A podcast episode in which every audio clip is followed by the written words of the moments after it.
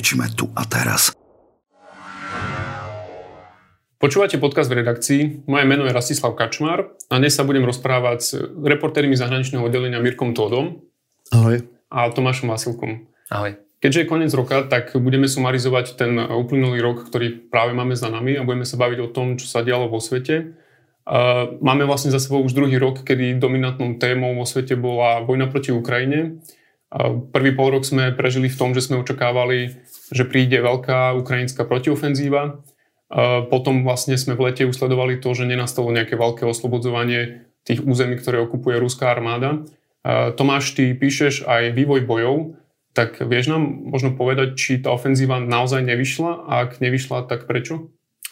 No myslím si, že teraz môžeme povedať jednoznačne, že tá ofenzíva nevyšla z toho dôvodu, že Ukrajinci chceli oslobodiť čo najväčšie územie a podarili sa im len malé, malé územia, niekoľko desiatok kilometrov štvorcových.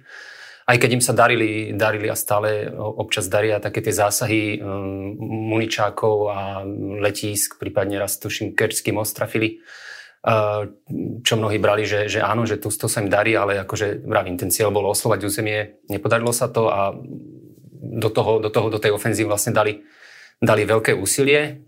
A prečo to nevyšlo, tak to je dobrá otázka. Myslím si, že neexistuje jeden dôvod. Mm, tých dôvodov asi bude viac. Ukrajinci často hovoria, že tá pomoc zo západu, o ktorú prosili vlastne už od začiatku invázie, prišla neskoro.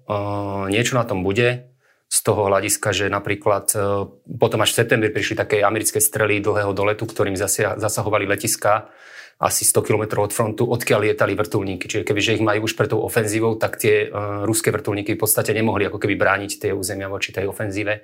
To je len jeden z tých príkladov, ale ja si myslím, že tých, e, tých dôvodov bolo viacej. Uh, nedávno vyšiel taký text Washington Post, ktorý sa rozprával s americkými diplomatmi, ktorí hovorili, že že boli tam nejaké názorové rozdiely medzi tým, že ako chceli postúpať Ukrajinci ako Američania.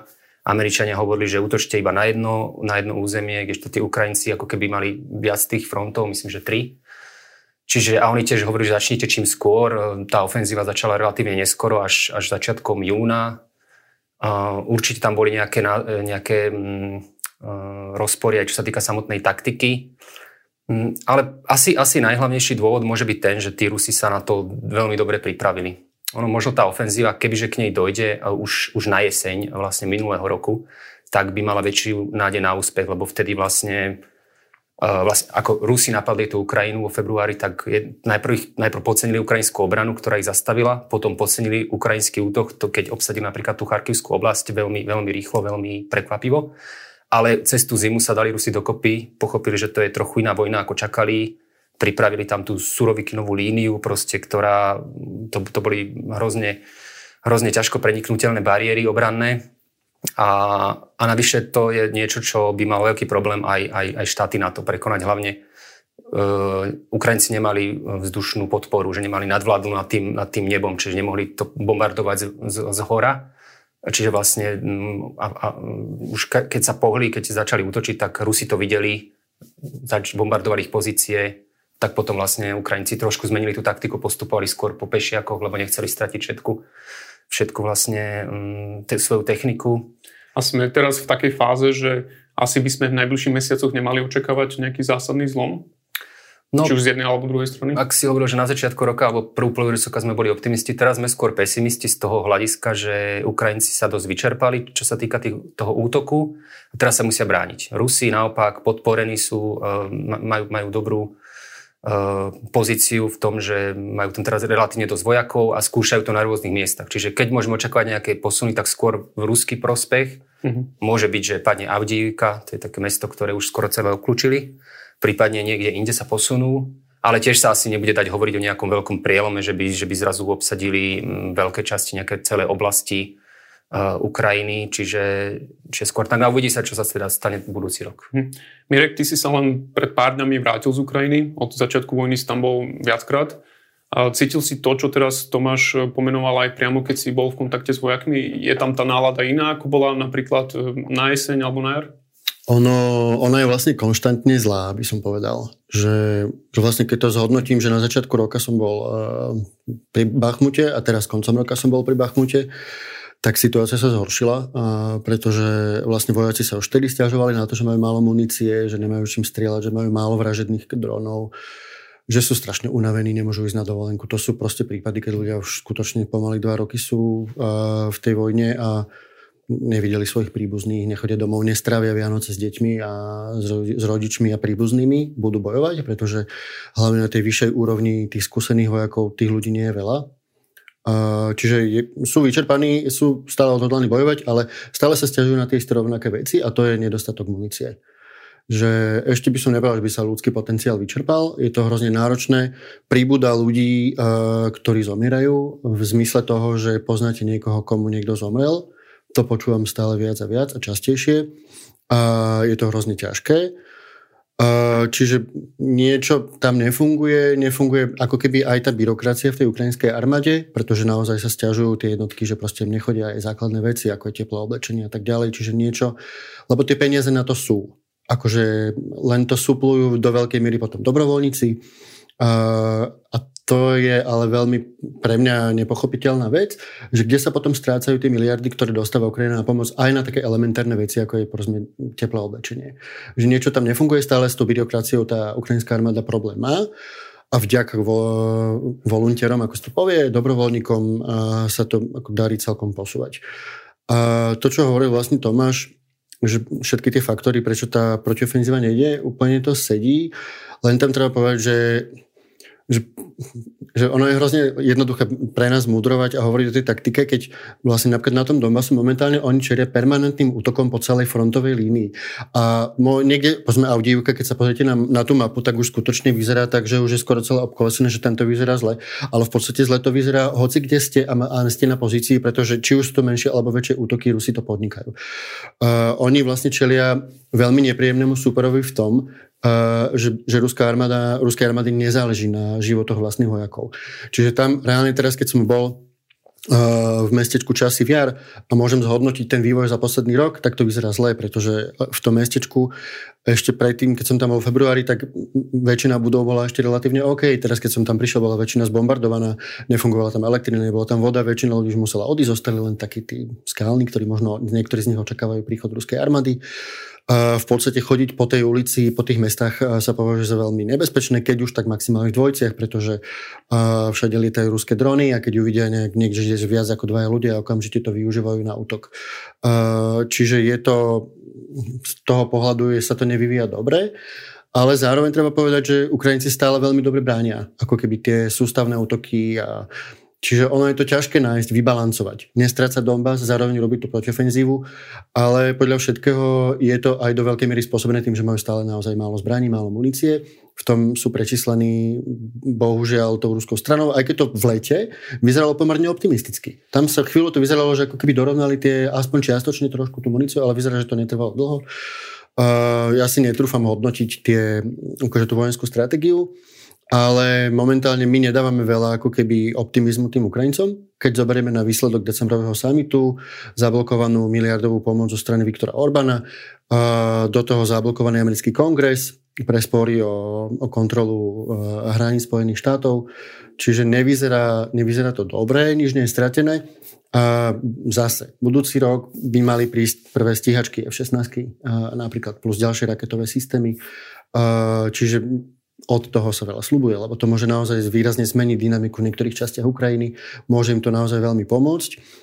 A zároveň treba povedať, čo je zase optimistické, oproti, dúfam, že to nezakriknem, uh, tak je protivzdušná obrana. Akože zoberme si uh, minulý rok, keď som bol tesne pred Vianocami uh, v Kieve, tak polovica Kieva bola v tme, mrzla, naozaj tie raketové útoky ničili tú energetickú infraštruktúru. Týchto správ prichádza vďaka Bohu čím ďalej tým menej, hoci stále sa Rusi snažia, ale tá protizdušná obrana, ktorú dostali z mnohých západných krajín, e, vyzerá, že funguje veľmi dobre. Ukrajinci ňou veľmi šetria, používajú veľmi čo najviac efektívne.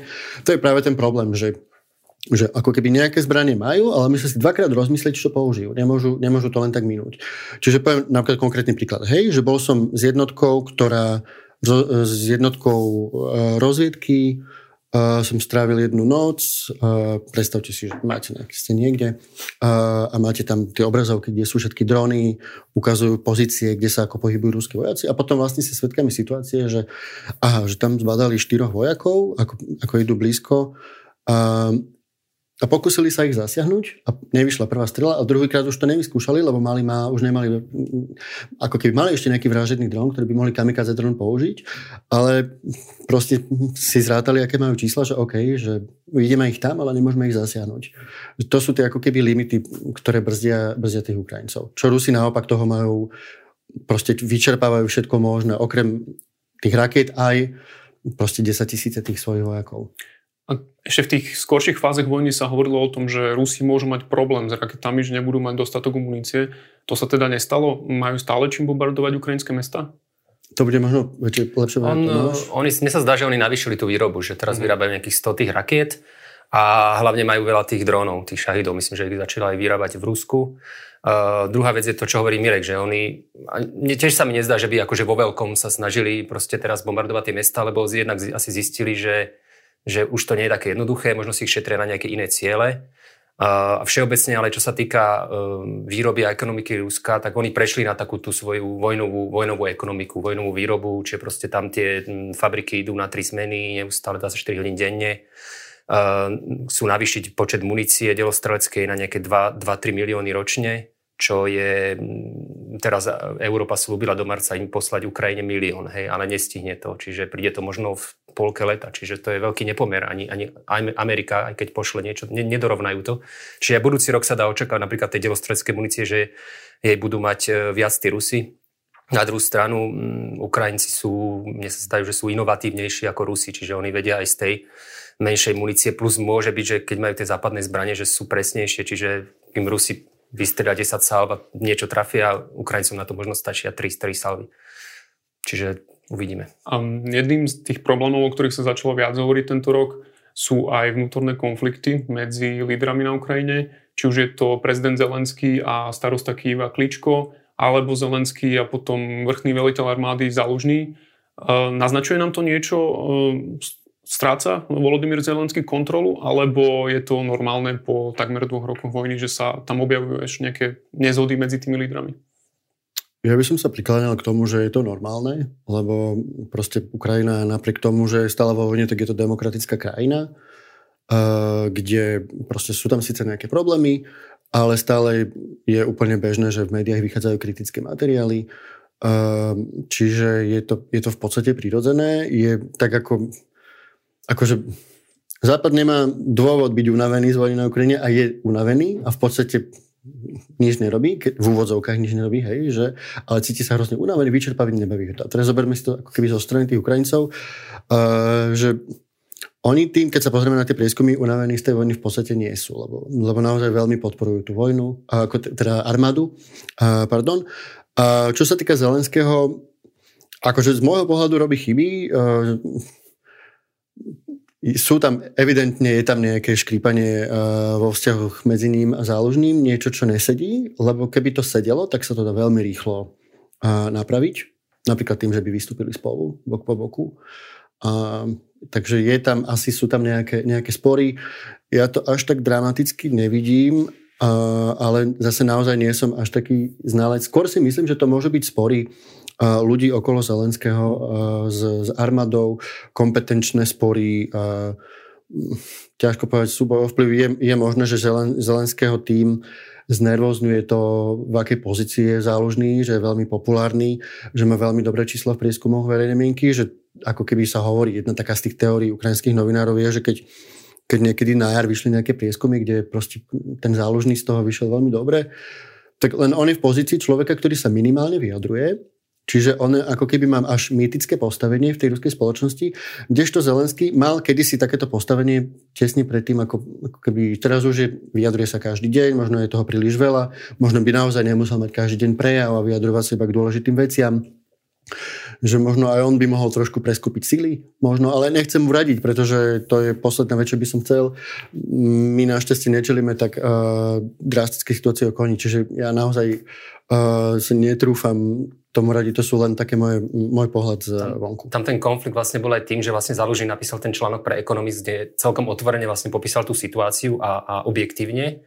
A vlastne uh, myslím, že Zelenský dosť kritizoval to, že, že m, šíri pesimistické myšlienky. No ale je to pesimistické momentálne, hej. Že m, Zelenský sa snaží proste veľmi byť optimistický. Stále hovorí, že áno, že podarí sa nám to, dokážeme to. A už ho aj za to kritizujú vlastne v tom zmysle, že vytvára také ako keby Veľké, veľké očakávania. Veľké očakávania, ktoré sa nesplnia, no minimálne nedá sa, asi je málo pravdepodobné, že budúci rok Ukrajina oslobodí celé to okupované územie. No, nedá sa to očakávať, čiže aj ten Zelenský by sa možno mal trošku mierniť v tomto. Tak a, a podľa mňa ešte len aby som dodal, že uh, skutočne je dôležité, aby sa vlastne v armáde a ministerstvo obrany uh, zminimalizovala byrokracia, podozrenia z korupcie, uh, ktoré tam stále sú že proste je to cítiť aj medzi obyvateľmi Ukrajiny, že nie sú spokojní, ako to funguje. Akože, a to, to nie je záložného problém, lebo záložný ako keby rieši proste reálne tie boje a tak ďalej. To je problém na tej vládnej úrovni. A, a na tom musia ešte zapracovať viac, podľa mňa. Pozrime sa tak stručne ešte na druhú stranu. Ako zvládol Vladimír Putin ďalší rok vojny? A je po tom, čo zomrel šéf Wagnerovcov Evgeni Prikožin, jeho pozícia už naozaj neohrozená? Uh, zvládol to, keď to mám povedať z jeho pohľadu, uh, proste uh, diktatora, uh, autokratického lídra na jednotku, uh, lebo absolútne eliminoval ak, akýkoľvek kritikov, opozíciu. Uh, z môjho pohľadu je Rusko výrazne represívnejší štát ako Bielorusko teraz, čo je čo povedať, lebo v našom tom európskom kontexte bol Lukašenko snáď asi najhorší zo všetkých, ktorý sa približoval charakterom svojej diktatúry k Severnej Koreji. Teraz si myslím, že tomu má Ruská federácia bližšie ako Bielorusko. Čiže to sú drastické veci, ktoré urobil, že vlastne ľudia typu, ja neviem, ste divadelník, hej, že divadelníčka, ktorá urobila nejakú normálnu hru, je teraz vo vezení uh, v neludských podmienkach. Nevieme, kde je Navalny, jediný relevantný súper, ktorý mohol kandidovať proti, alebo chcel, ale nebolo mu to umožnené proti Putinovi. Nevieme, netušíme, kde je, v ktorom už ani to, že okrem toho, že proste za potupných podmienok znovu odsudili, netušíme, kde je, v akých podmienkach, špekulujeme. Cenzúra obrovská, um, proste už len povedať pre obyčajného človeka, že nesúhlasí s tou vojnou, čeli, čeli zatknutiu, čeli veľkým problémom, čeli, že mu zoberú dieťa a, a tak ďalej. Kopec takých veľký, veľkých príbehov v úvozovkách malých ľudí. Čiže jemu sa naozaj podarilo úplne skonsolidovať keby tu, ten represívny aparát, ľudia sa boja, je to zároveň smutná správa o stave ruskej spoločnosti, ktorá sa ako keby zmierila. Dokonca až sa zdá miestami až tlieska tomu, čo sa deje. Ako keby rezignovala na to, že, že útočia na úplne bezdôvodnej vojne na, na suseda, ktorého v úvodzovkách považovali za bratský národ, čo nikdy ho nepovažovali. A poviem vlastne príklad Taký aj typ knižný, ak, ak si chcete kúpiť nejakú dobrú knihu o, o, o konflikte alebo vojne proti Ukrajine. Michail Zigar napísal takú novú knihu uh, Vojna a trest. Je to analýza ruskej represie voči Ukrajine, taká historický diskurs, ako keby on to napísal v snahe, ako keby tiež sa mal dilemu ako ruský uh, občan, ktorý sa cítil spolu zodpovedný za to, čo sa deje, okrem toho, že emigroval. Uh, tak napísal ako keby um, takúto knihu, kde vysvetľuje to, ako vlastne staročia Rusi pristupovali k Ukrajincom, ako ich vlastne utlačali, či už kultúrne, politicky, vojensky a tak ďalej.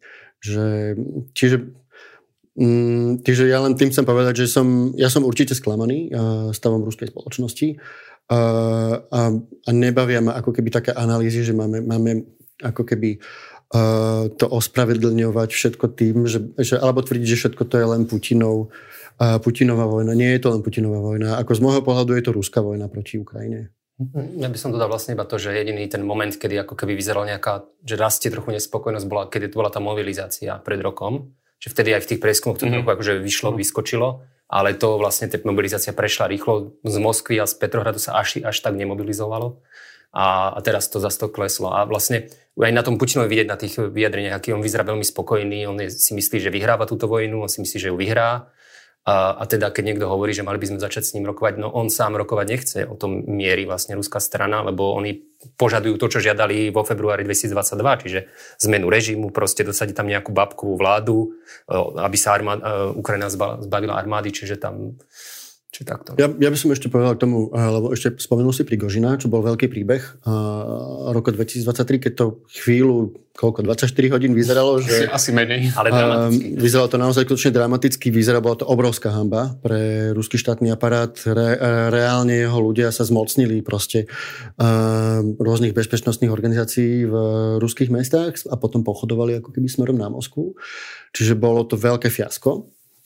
A, a dneska inak z okolností vo Wall Street Journal vyšiel článok, že za jeho smrťou je Nikolaj Patrušev, človek uh, zo siloviky, um, čo nikoho, ak by to, sa to potvrdilo, nikoho z nás neprekvapilo. Uh, neviem, ja ako keby nemám rád analýzy typu, že Putin, uh, Putin sa cíti spokojne, že to na ňom vidno, uh, lebo Putin celý čas klame. Uh, on proste, on, on klame, odkedy nástupil, uh, keď proste uh, ako premiér rozputal vojnu voči Čečensku a proste zabili tam strašne veľa ľudí, civilistov. Uh, potom ruské, ruskí piloti pomáhali Asadovi vraždiť ľudí v Alepe a tak ďalej.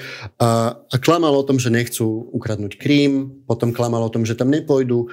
Stačí si spomenúť na február 2022, celý čas, ešte aj keď CIA tajné služby hovorili o tom, že chystá sa uh, každú chvíľu Rusi zautočia, tak do poslednej chvíli Rus, ruská elita tvrdila, v žiadnom prípade ne, nezautočíme, zautočili.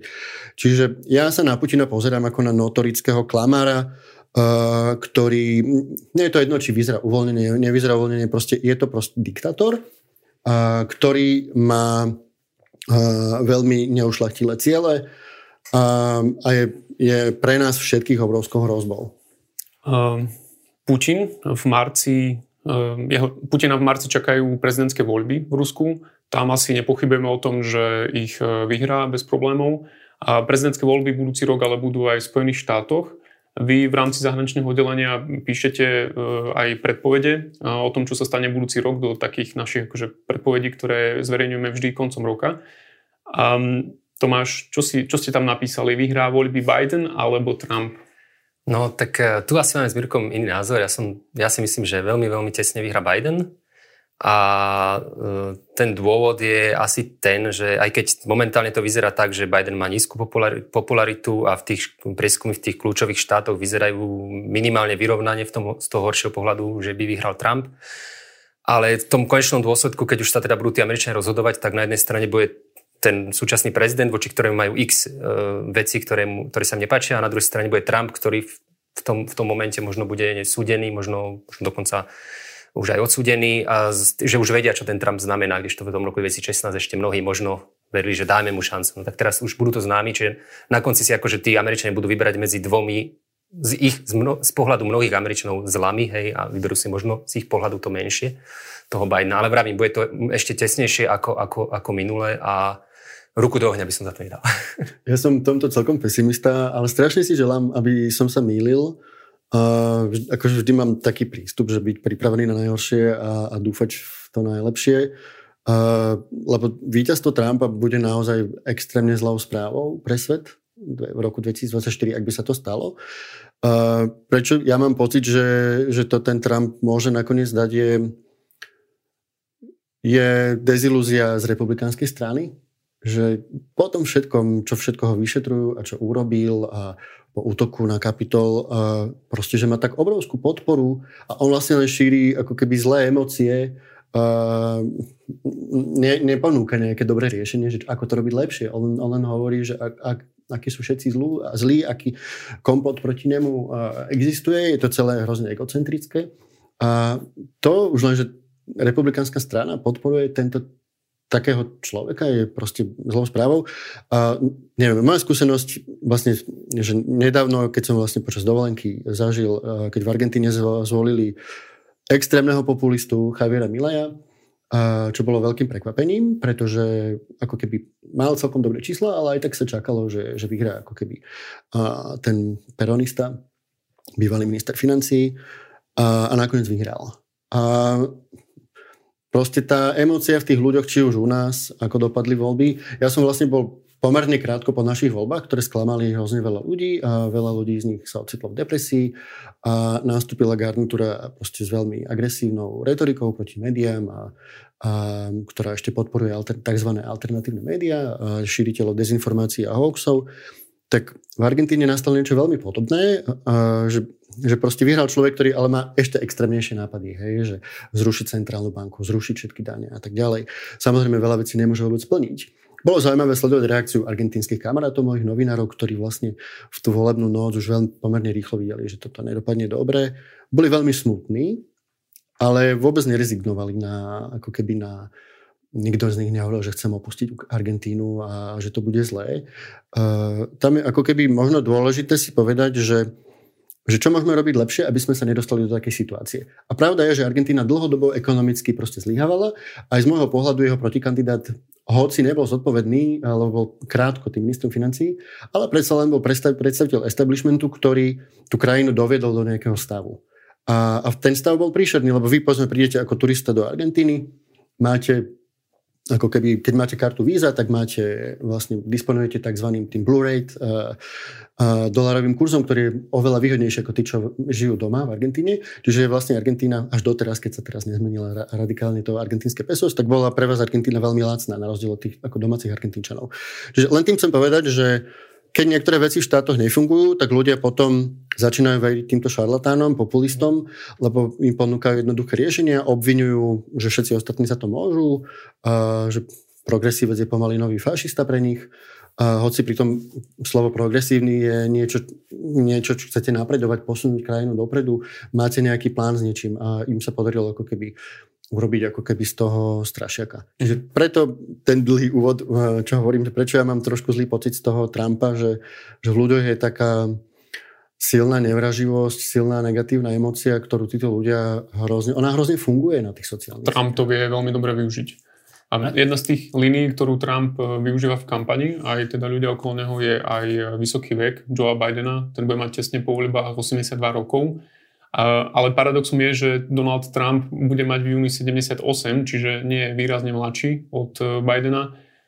Bude teda ten vek e, jedného alebo oboch kandidátov e, témou v kampani? Uh, určite. Podľa mňa to uh, je jedna z hlavných ako keby slabín Bidena, lebo um, aj tí mnohí demokratickí voliči hovoria, že to je proste problém pre nich, že jedna vec, že bude mať 82 rokov, ale on bude mať 86, keď skončí, akože, kebyže ho znova zvolia, keď skončí druhý, druhýkrát úrad. Čiže, čiže toto je jedno z vecí, ktorú, s ktorou sa on akože musí vysporiadať. Každé prerieknutie, alebo keď bude vyzerať, nechcem povedať, že ale ako senilný detko, hej, tak to e, Trump vystrihne a bude točiť na sociálnych sieťach.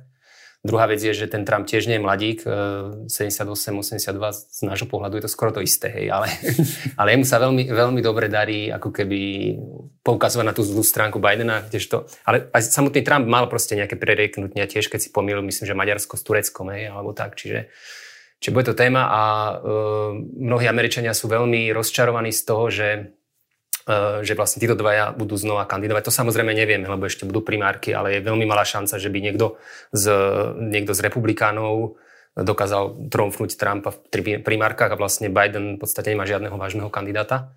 Že som videl taký titulok, že je 130, 113 miliónov eh, Američanov, ktorí môžu proste byť kandidovať na prezidenta a zasa byť tu títo dvaja, hej, čiže Čiže, čiže áno, no ale keď ste napríklad spomínali tú Argentínu, tak jedna z tých vecí, ktorá zasa hra pre Bidena je tá ekonomika, ktorá vôbec nie je taká zlá ako v Argentíne, práve naopak sa zlepšuje, inflácia klesá a tak ďalej. Čiže ak sa to niečo, niečo nezvrtne, tak to je jedna z tých vecí, ktoré by mohli radiť o prospech. Tak hovoril Bill Clinton, že is economy, is economy stupid, uh, že akože bodaj by to tak bolo, ale, ale v prípade tam je riziko, že jedno hlúpe zakopnutie a môže veľmi ovplyvniť uh, Doslova. kampaň. a doslova zakopnutie a, a potom ešte naozaj netreba podceňovať sil, uh, silu dezinformačných médií a, a to, že to, čo robí Musk uh, s Twitterom alebo teda s sieťou X, uh, tiež akože nie je úplne optimistické. O rok e, si zhodnotíme, že či ste mali pravdu, že vyhrá Biden alebo Trump. A... Na, na záznam musím povedať, že sme sa typovali Clintonov v 2016 a myslím, že Trumpa v 2020, takže... A ako ste mali minulý rok e, voľby v Poľsku? Typovali ste, že vyhrá a... opozícia alebo právo a spravodlivosť? Voľby v Polsku som sa typoval, ja typoval som opozíciu, aj keď som napísal, že si myslím, že Tusk nebude teda premiér, že bude niekto iný.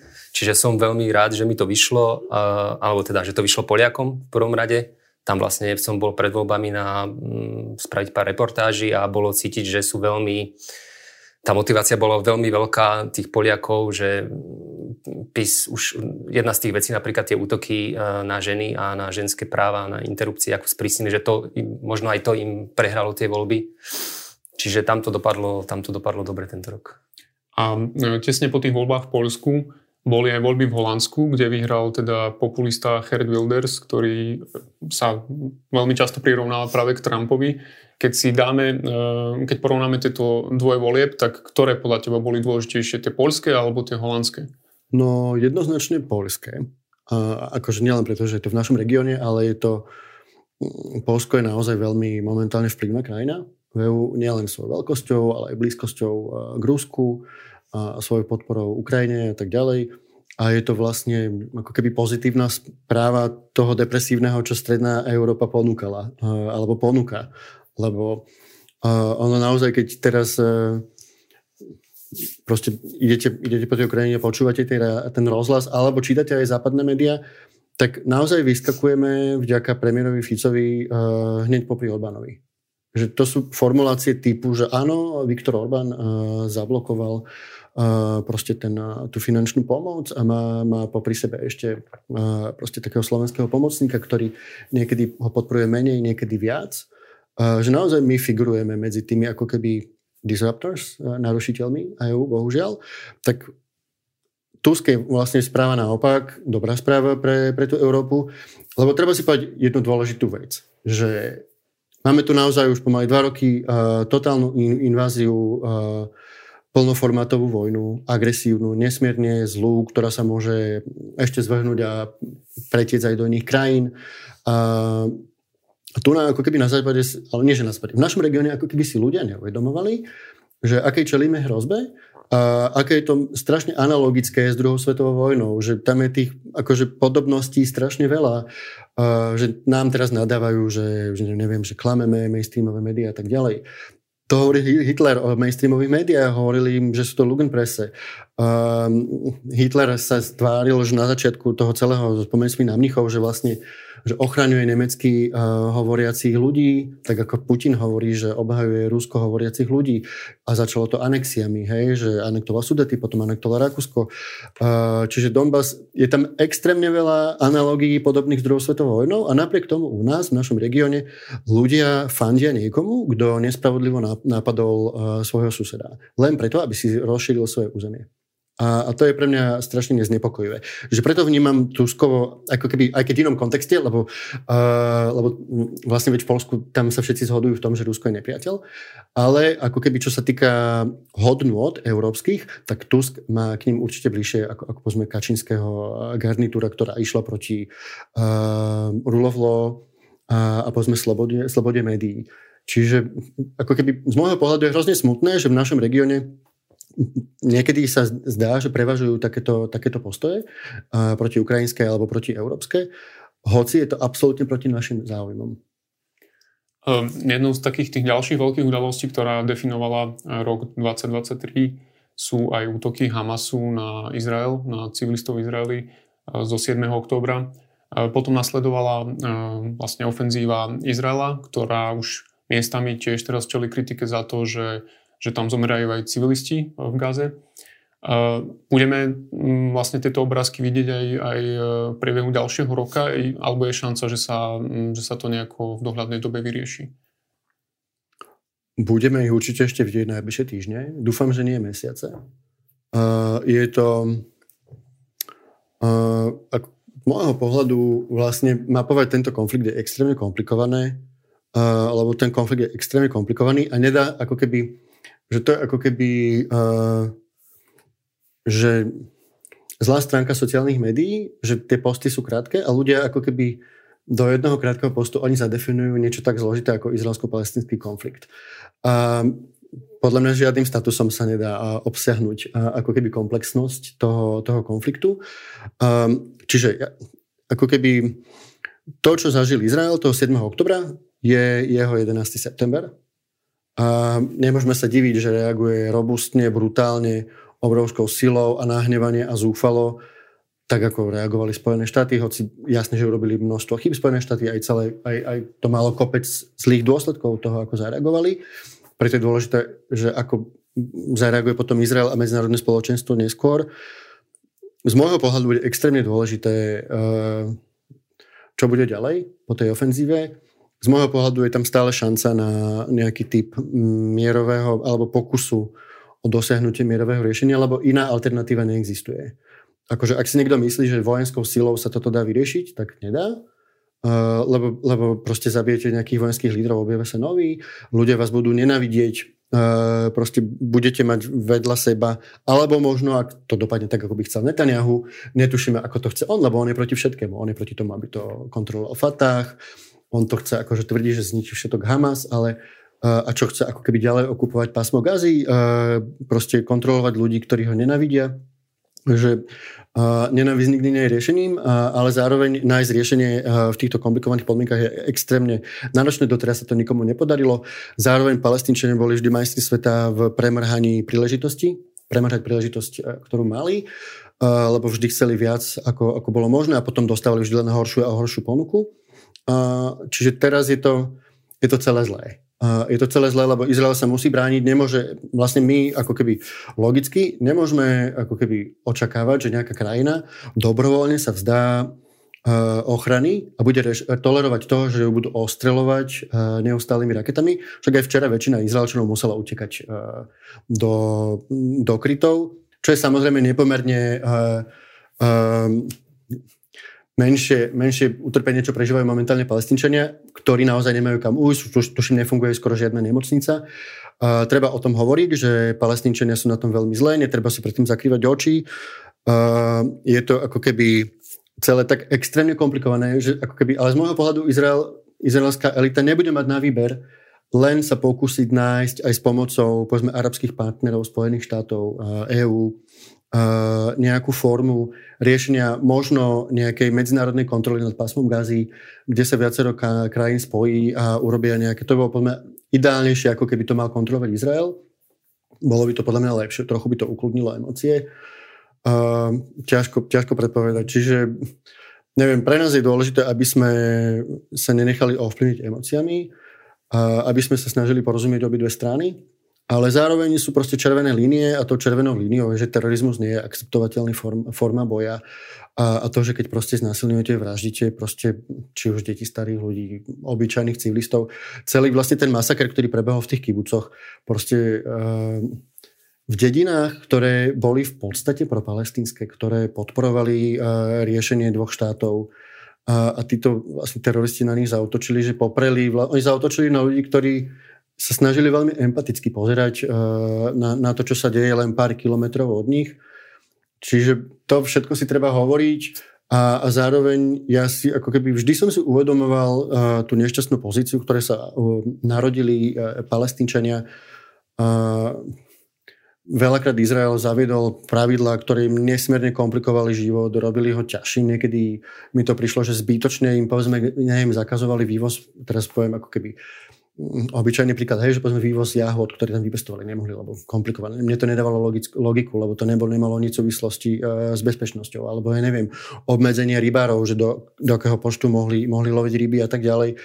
Ale treba povedať, že za toto všetko je z môjho pohľadu zodpovedný Hamas, e, ktorý naozaj šokujúco vtedy vyhral voľby, keď, e, keď Ariel Sharon odovzdal územie potom palestinčanom a, a treba povedať, že to nie je proste demokratická časť sveta, nemáte tam slobodné médiá, naozaj postaviť sa Hamasu je podobne nebezpečné, ako povedzme postaviť sa momentálne Putinovmu režimu v Rúsku.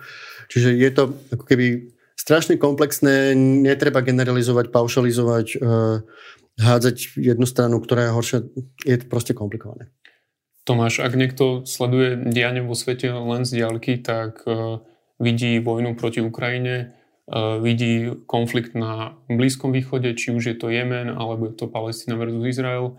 Eh, tento rok sme vlastne zažili aj eh, konflikt na Náhornom Karabachu. Veľa sa hovorí o tom, že Čína môže mm, sa pokúsiť začať inváziu na Tajvan. Ty ako e, reporter zahraničného oddelenia žiješ tiež v takom nastavení, že vlastne nevieš, či e, nemôže vypuknúť nejaká ďalšia vojna, ktorýkoľvek ďalší deň? No tak už ma to asi neprekvapilo. Videli sme včera napríklad tie útoky, čo boli, čo boli v Česku, kde vlastne nikto asi nečakal, že niečo také sa môže stať e, v tomto regióne. Pár dní pred Vianocami na škole, kam chodia vlastne asi aj slovenskí študenti. Čiže je to trošku také deprimujúce, si zrazu človek pozrie správy a vidí teraz, že konflikt na Blízkom východe. Nikto to, novinári to vôbec nepotrebovali ako keby tento, tento rok, ale museli sa s tým vysporiadať. Uh, na druhej strane neviem, no či keď napríklad môžem hľadať niečo pozitívne tento rok, tak som rád, že už nemusíme riešiť COVID, hej, že vlastne už to, to bola vec, ktorá, ktorá nás dva roky úplne že hm, priputala. Teda mňa, mňa osobne, ja som tom písal veľa k tejto téme, aj keď uh, istý vzťah som si k tomu vybudoval, ale, ale som rád, že to už sme sa posunuli a že už keď aj teraz je hrozne veľa prípadov, tak nekolabujú nemocnice, už to vôbec nie je téma. Napíše človek k tomu raz za mesiac niečo presne, keď je nejaký väčší, väčší prípad, že ako sa chrániť, ale, ale inak už minule sme si s, s kolegom Tomášom Čerovom tak zo srandy čítali tie prvé články o covide, ktoré sme písali. bolo to veľmi zaujímavé, tisíc prípadov v Číne. Vtedy to bolo ešte tak, že záhadné plúcne ochorenie, nie? Áno, záhadno. No a teraz nedávno bolo v Číne, že záhadná plúcna choroba, tak už mm. mi posiali linky, že či som pripravený na ďalšiu pandémiu, ktorá samozrejme môže prísť. To vlastne ukázal ten COVID. Čiže áno, no, v, tomto, v tomto hľadisku je to tak, že tak ja to robím vlastne od nejakého roku 2007 a boli aj pokojnejšie roky, hej, že mám pocit, že posledných od toho do toho 2020 každý rok niečo, no. Tak... No, treba byť vďačný za každú dobrú správu, pretože naozaj skončil COVID a okamžite sa začala vlastne totálna vojna na Ukrajine, že napríklad naše zahraničné oddelenie nemalo luxus nejakej uhorkovej sezóny, Uh, bohužiaľ, lebo my, my si vždy želáme, aj keď prichádza víkend, sviatky alebo tak, že nech sa nič nedieje. A, že... a máš teda nejakú pozitívnu správu za ten posledný rok?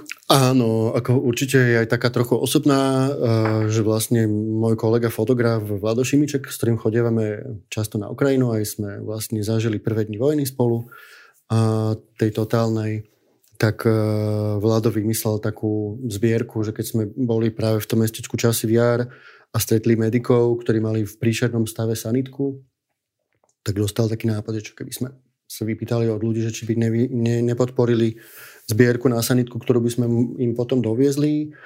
A, a ten vládov nápad dopadol vynikajúco, e, že vlastne hneď prvá zbierka mala okolo 100 tisíc eur. Kúpili sme za to nejakých 7 sanitiek, nejaké GP a, potom na pohode znovu to pokračovalo, vyzbrali sa nejaké sanitky a, a potom tretíkrát dokonca tá zbierka prekročila, myslím, že hranicu 200 tisíc eur.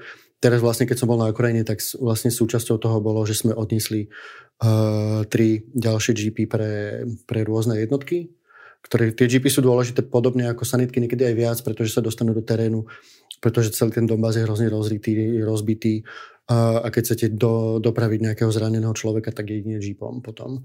Čiže preto vlastne nie len sanitky, ale tie GP sa snažíme im, a oni majú zároveň hrozne krátku životnosť tým, že ako je to tam celé rozbité. Čiže pre mňa je toto pozitívna správa, že napriek tomu, že, že, že povedzme napríklad tá posledná zbierka, ktorá dopadla extrémne pozitívne, už v atmosfére novej vládnucej garnitúry, ktorá vlastne má minimálnu mieru empatie voči Ukrajincom, vždy len hovorí, čo sa nedá a núti Ukrajincom tomu, aby sa vzdali svojho územia, lebo to vlastne hovoria, že, že sú proti vojenskej pomoci, lebo že to len predlžuje šancu na mier. A pritom, keby to tak bolo, tak by umieralo oveľa viac Ukrajincov, oveľa viac územia by prišli a Putinov režim by sa k nám približil. Čiže to je moja pozitívna správa, že napriek tej atmosfére, ktorá tu je, je tu veľmi veľa hm, solidárnych a dobrosrdečných ľudí. A na záver ešte, keďže nahrávame pred Vianocami, ešte máte šancu želať si niečo pod stromček, tak Máte nejaké želania pre svet na rok 2024? Eh, Čo by sa nám mohlo splniť, aby, aby to bolo lepšie? Hmm. Želanie pre svet? No tak uh, asi, aby bolo naj, čo najmenej týchto negatívnych správ, lebo vlastne ono je to v podstate dobre, keď nemáme čo písať. Hej? Čiže chcel by som mať takú, že prídem do roboty, pozerám a není čo písať.